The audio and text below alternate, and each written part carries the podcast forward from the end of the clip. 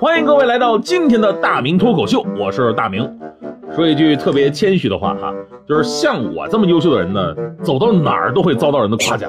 比方说，我昨天打车，快下车的时候呢，司机师傅就特别敬佩的称赞我，说啊，我拉了那么多的乘客，就你一人，一个多小时都不带看手机的。现在这年轻人啊，太浮躁了，没有几个像你这么安静的了。对了，您这是去哪儿啊？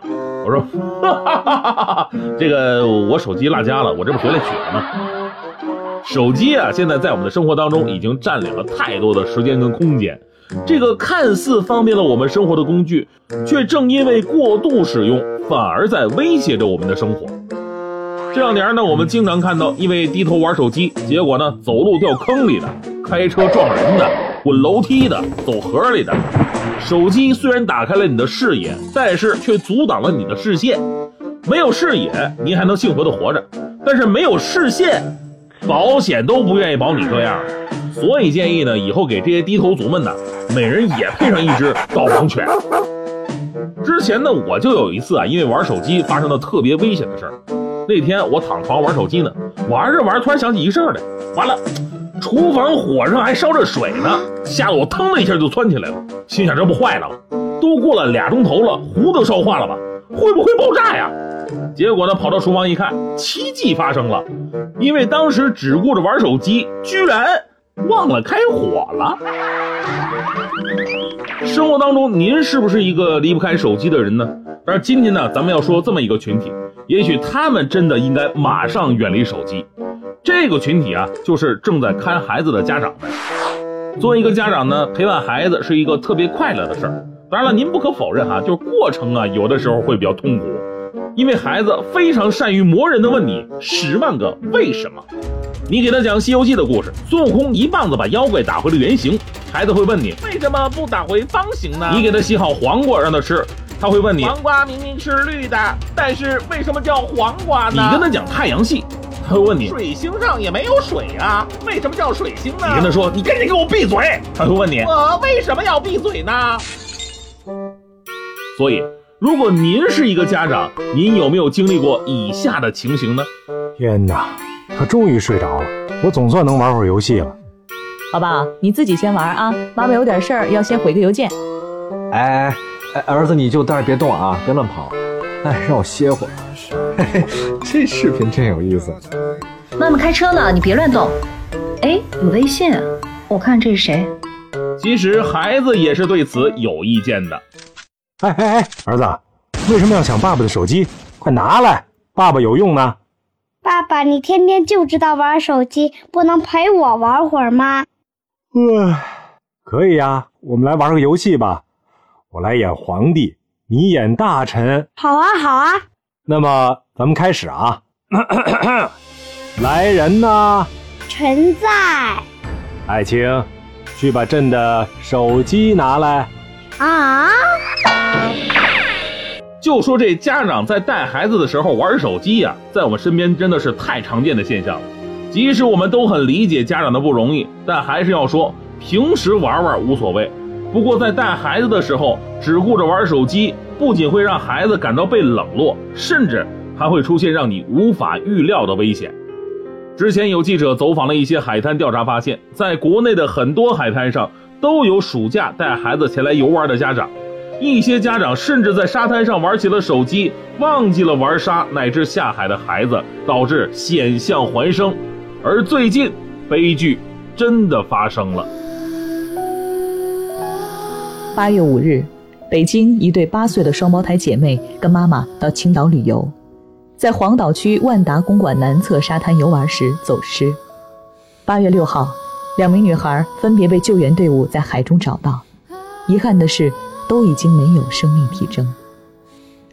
孩子妈妈悲痛万分的自责，事发之前两个孩子在玩，她坐在离孩子几米远的地方看手机，看一会儿手机，看一眼孩子，等他再看了两眼手机，发个朋友圈之后，再抬头看孩子，发现孩子不见了。我们在无比的悲痛和惋惜的同时，发现其实这样的遗憾并不是个案。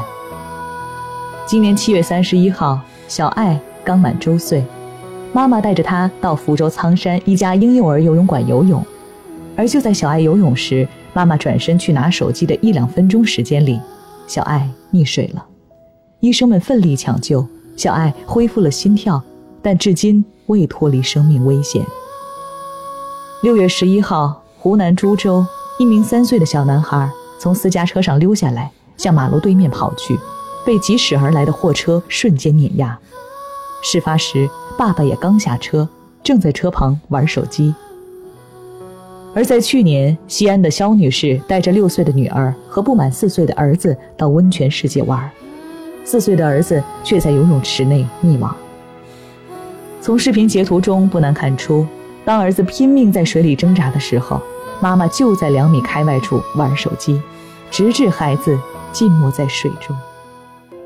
其实听到这样痛心疾首的新闻，我想各位的心情一定都很复杂和矛盾，既想痛斥这些家长当时的这个行为，但是反过来又想，他们已经是事件当中最最痛苦悲伤的人了，这种痛苦会跟随一生，撕心裂肺。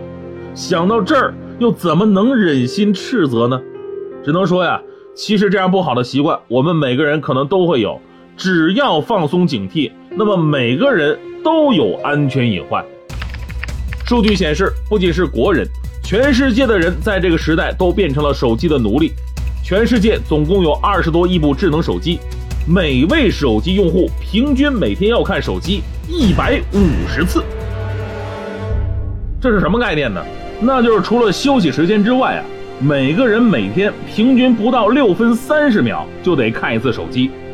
而你想想，这每天这一百五十次，有多少次是你真正的需求呢？而有多少次只是行为惯性，只是依赖症？而你有的时候没有必要看那一眼，又会错过多少世间美好，甚至产生多少的危险。所以再次提醒所有的家长朋友们，跟孩子在一起的时候呢，尽量的放下手机，尤其是一些需要看护的场所，别因为一时的低头，错过此生最重要的人。最后呢，再来说个新闻吧。前不久有个老师让孩子们用一句话表达对爸爸妈妈玩手机的想法，孩子们是这么说的：爸爸妈妈，请你们放下手机，别看手机了。你们有多久没有陪我做游戏了？我想去晒太阳，呼吸星星空气。我不想你玩手机，我想跟你下棋。老师说了，过马路要看红绿灯，不能低头。妈妈，你能看看我做的手工吗？爸爸妈妈，请你们放下手机。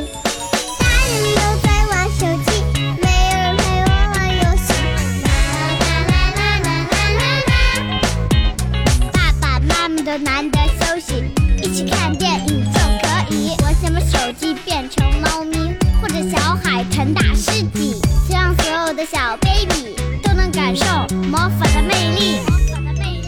大人都在玩手机，没有人陪我看电影。大人们不再玩手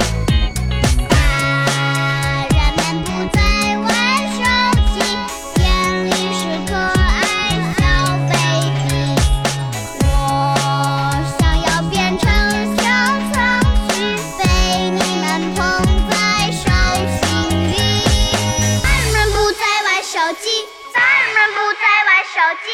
人们不再玩手机。